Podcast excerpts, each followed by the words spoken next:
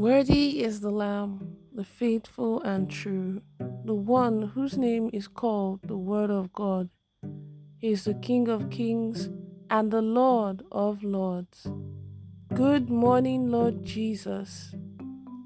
You're listening to the Good Morning Jesus daily devotional from the Promised Land Restoration Ministries on this day, the 5th of July, 2023. The topic for today is titled Disgracing the Strong Man, Part 6. May God Almighty grant us the grace to walk with the Word in Jesus' name. Amen. Our text for today is taken from Deuteronomy chapter 28, from verses 33 to 47. Deuteronomy chapter 28, from verses 33 to 47. And it says, A nation whom you have not known shall eat the fruit of your land and the produce of your labor, and you shall be only oppressed and crushed continually. So you shall be driven mad because of the sight which your eyes see. The Lord will strike you in the knees and on the legs with severe boils, which cannot be healed, and from the sole of your foot to the top of your head. The Lord will bring you and the king whom you set over you to a nation which neither you nor your fathers have known, and there you shall serve other gods, wood and stone. And you shall become an astonishment, a proverb, and a byword among all nations where the Lord will drive you. You shall carry much seed out to the field, but gather little in, for the locust shall consume it. And may the Lord bless the reading of His holy word. In Jesus' name, Amen.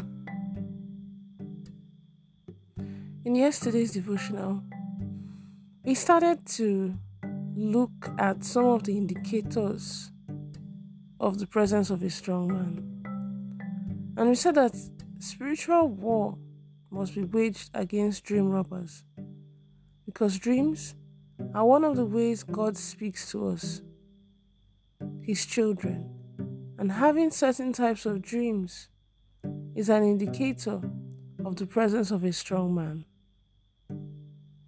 Number two, a second indicator of the presence of a strong man is experiencing failure at the edge of breakthrough. If you notice that you always fail at the edge of breakthroughs, there's a strong man in place. Number three, profitless hard work is another indicator of the presence of a strong man. And this is a situation where a person works very hard but has very little or even nothing to show for it. In such a case, there is obviously a force, a being, or demonic spirit behind it. Such a person walks like an elephant and eats like an ant. Number four, non achievement is another indicator that shows a strong man is present. This is when you put in all efforts to make headway in life, but you discover that some people who are not even working as hard as you are doing very well, while you are not. Number five, Stagnancy. If you notice that your life has been stagnant for a while, you have been in the same position at work without any promotion, you have been driving the same old car for a long time, you have been living as a tenant in the same house for the past 20 years, such that people even think you are the landlord of the house. These are signs of stagnancy, and clear indicators of the presence of a strong man in place. It could also be that there is a strong man attached to a house or to the house in which you are living. If you notice that the people who moved into the same house in which you are living moved in successfully, but after some time they lost their jobs, they lost their mm. cars, and negative things keep happening to them, it means there's a strong man attached to that house. A strong man can be attached to one's business. It can be attached to one's house. It can be attached to one's ministry. And it can even be attached to one's life. The proof of the presence of a strong man in a business is that the moment he joins the business, everything will begin to go down.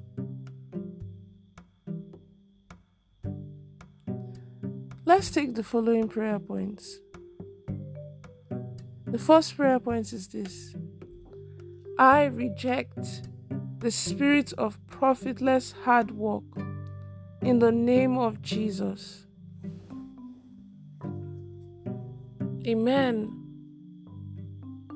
The next prayer point is this I command every stranger in my business to walk out by fire in the name of Jesus. Amen. And then the last prayer point is this Oh Lord, please move me forward by fire in the name of Jesus. Amen. The prophetic word for the day is this I pray that the Lord will give you anointed ideas today in the mighty name of Jesus. Amen. Remember, God is not a magician. It is the Word of God. You hear, you read, and you hear that will work for you. As long as you choose to walk it in your daily life, God is not a magician. Have a blessed day. Pastor Olúṣèyìn Ògúnọ̀ríyìnká.